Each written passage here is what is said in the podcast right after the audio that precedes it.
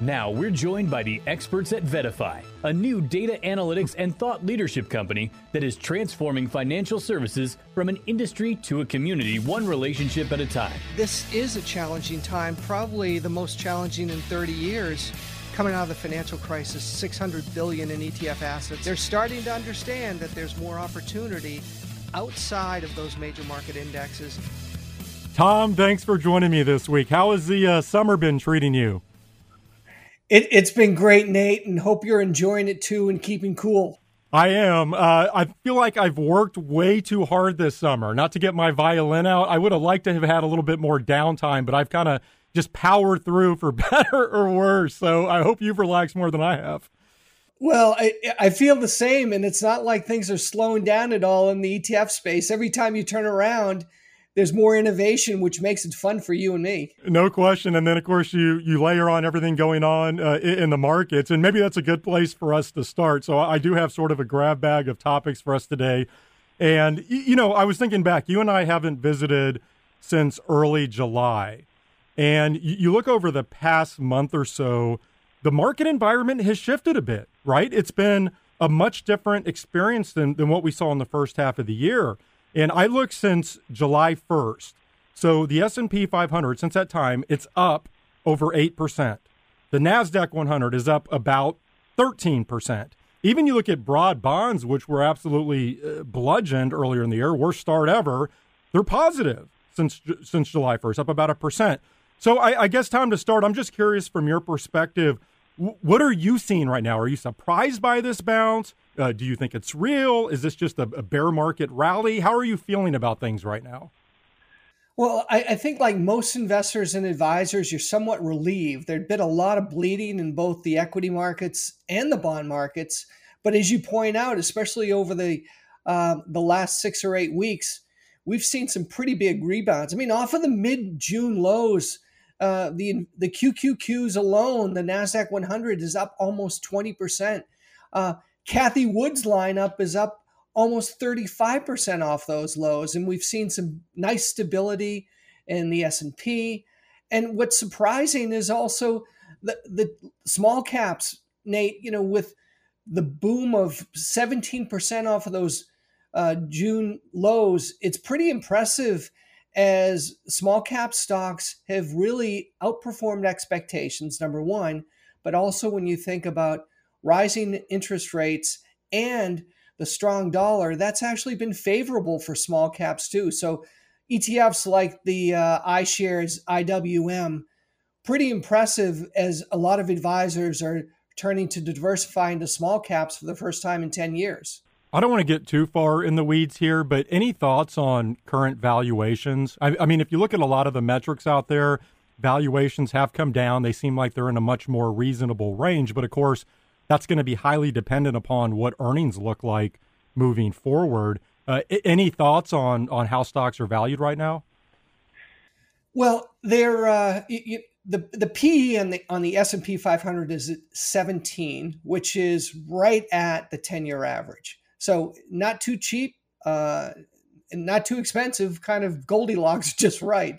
And with the blended growth rate of six percent um, which is actually the lowest that we've seen um, since Q4 of uh, 2020.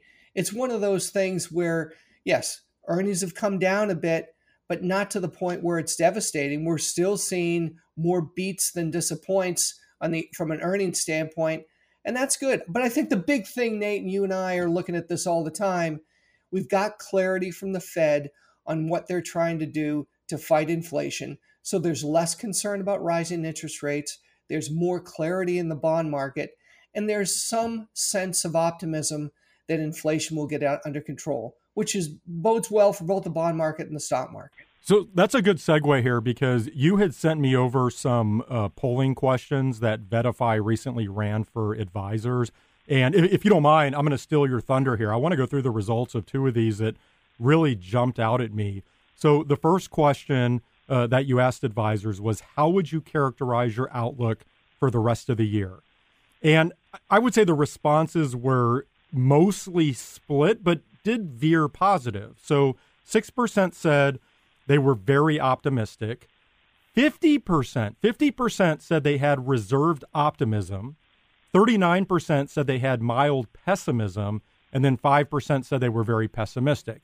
And then I want to combine uh, those responses with the other question that VettaFi asked advisors, which was, where do you believe the market will be 12 months from now? And 65% said higher, 65%.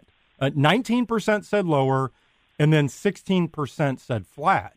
But overall, and especially on that uh, that second question, I mean, I, I would say fairly bullish sentiment, especially given how difficult things were in the first half of the year. I, I know you looked at those questions. Were you surprised by that at all? That bullish sentiment? It's been a decisive change just in the last 60 days, Nate. Um, you know, the, the AAII sentiment ratings uh, just a couple months ago were the worst that we've seen in 20 years for self directed investors. Now, again, we know most advisors try to take advantage of bear markets and negative sentiment, but for the most part, advisors across the board were negative eh, from a sentiment standpoint 60 days ago. You know, we've always got our finger on the pulse as far as surveying advisors every week it was really nice to see that positive change. And if you followed the old traditional strategy of sell in May and go away, you missed out. And uh, advisors have been relentless about continuing to provide good diversified asset allocation, especially in the bond market. Nate, you know, we saw negative flows in the first four months of the year. That's come back strongly. No, it's a good point. And to what you were saying earlier, I mean, I know it's a bit cliche, but I think it all comes back to the Fed. And if advisors are looking out on the horizon and, and maybe they do think that economic growth is going to slow a little bit, I know we had that really hot jobs report on uh, on Friday, but I, I think the thought is that maybe the Fed is offering a little bit more clarity and maybe they're going to slow their pace of uh, of rate hikes. And so that's giving a little bit more confidence, but you know you, you still have this tug and pull or with uh, with the Fed, right? Where uh, you know it's it, it all comes down to how they're going to approach things uh, moving forward. How aggressive are they going to be? I, I just think that's the key thing to watch here. Well, you're right that it has been for the last two years the number one concern of advisors out there. Um, however, it's nice to see that they're less concerned and a little bit more optimistic, uh, optimistic as we go into the final part of the year. I know we're talking markets here, but I, I do want to talk ETFs here a, a little bit. And uh, the past couple of weeks, I've dug pretty deep into ETF flows overall, but I know you track these pretty closely as well. Anything catching your attention on ETF flows this year, or even just over the past month or so, given the markets? Well, aside from the nice shift that we saw in fixed income uh, of money coming back into fixed income markets, we've seen consistency in the equity markets for sure. You know, I think a couple things, um, a uptick in currency uh, currency hasn't been something that advisors have talked about regularly. But when you look at, uh, for example, the percentage increase in flows, it's been over 35% year to date, uh, with $1.4 billion going in. And, and you look at ETFs like uh, the Invesco Long Dollar ETF UUP, there's a lot of feeling that we're going to continue to see a strong dollar during times of uncertainty. Um, and we know that affects uh, affects those big global companies that are diversified both in the US and overseas. And then back to the idea that it helps the smaller companies. We may be at a period of time where it gets back to small companies outperforming large companies that they have historically. But that hasn't been the case in the last 10 years when you've got those mega cap FANG stocks that have just blown the rest of the markets away. Yeah, the one thing I think is interesting looking at ETF flows now, even though it's been a uh, really, I think, a spectacular year overall for ETFs given the markets, I think it's a bit tough to read the tea leaves right now when you look at where money is going. I mean, you have money going into all types of fixed income ETFs. I don't know that you can read a whole lot into that. I think you have some people playing a potential recession and getting into longer dated uh, treasuries. You still have people piling into the short end of the curve on fixed income. You'll see. Uh, flows all across the board on equity ETFs. It's really tough to make heads or tails of, of exactly what investors are doing. I agree. There's certain segments you can look at something like currency ETFs or I, I don't know commodities uh, flows into gold ETFs and maybe try to draw some conclusions. But overall, I think it's tough to make heads or tails. Yeah, well, I, I, think a lot of people are now saying, "Hey, commodities, you've missed it if you haven't been in there." Uh, there are a lot of smart people on Wall Street that are saying, "We're only halfway into this game," and gold, as you know, has been the worst performing commodity. Tends to be a second half player, so keep an eye out for for gold ETFs uh, along with those miner ETFs too. Uh, flows still s- seem to be pretty strong. Tom, you mentioned ARK earlier, and one of the other questions you asked advisors that caught my attention was Have your views on the investment benefits from fintech innovation shifted in the past year? And I was curious to see the responses here. Uh, again, just given how challenging performance has been in the space, right? You, you, you look at ARK Invest, they offer the ARK FinTech Innovation ETF, ticker ARKF. Uh, and then they have exposure to the space th- through their uh, flagship ARK Innovation ETF, ticker ARKK. Both of those are down uh, somewhere in the neighborhood of like, like 45 to 50% plus this year. And so the responses to your question, th- these are interesting. So 37% said they are more bullish than before. 46% said they have not changed their view, and only 17% said they are more skeptical than before. And again, just like we were talking about on the other two uh, poll questions I, I gave, especially that second one, there's a pretty clear bullish bias here. I, I, was just curious, what did you think about that one? Again, ARK's an area I know that you uh, you spent a lot of time researching. Yeah, well, uh, the flows um, hold up when you look at that. I mean, yes, they've had devastating performance since February of last year. However, flows continue to come in. Eh, Nate, I think we've discussed this. If you had a 5% allocation, you bought at the high in February of last year, what would you do if you're an advisor? Would you sell? Um, or would you maybe average up to that 5%? And I think most are uh, doing just that. We continue to see flows, more shareholders going into the ARK ETFs. And if you've got that five to seven year horizon, and some of those companies, as you point out, um, are down 70 or 80%. Companies like uh, Roku or Zoom or Teladoc, you know, Tesla's down a bunch. Also, they have some exposure in the crypto space that has been whacked pretty hard.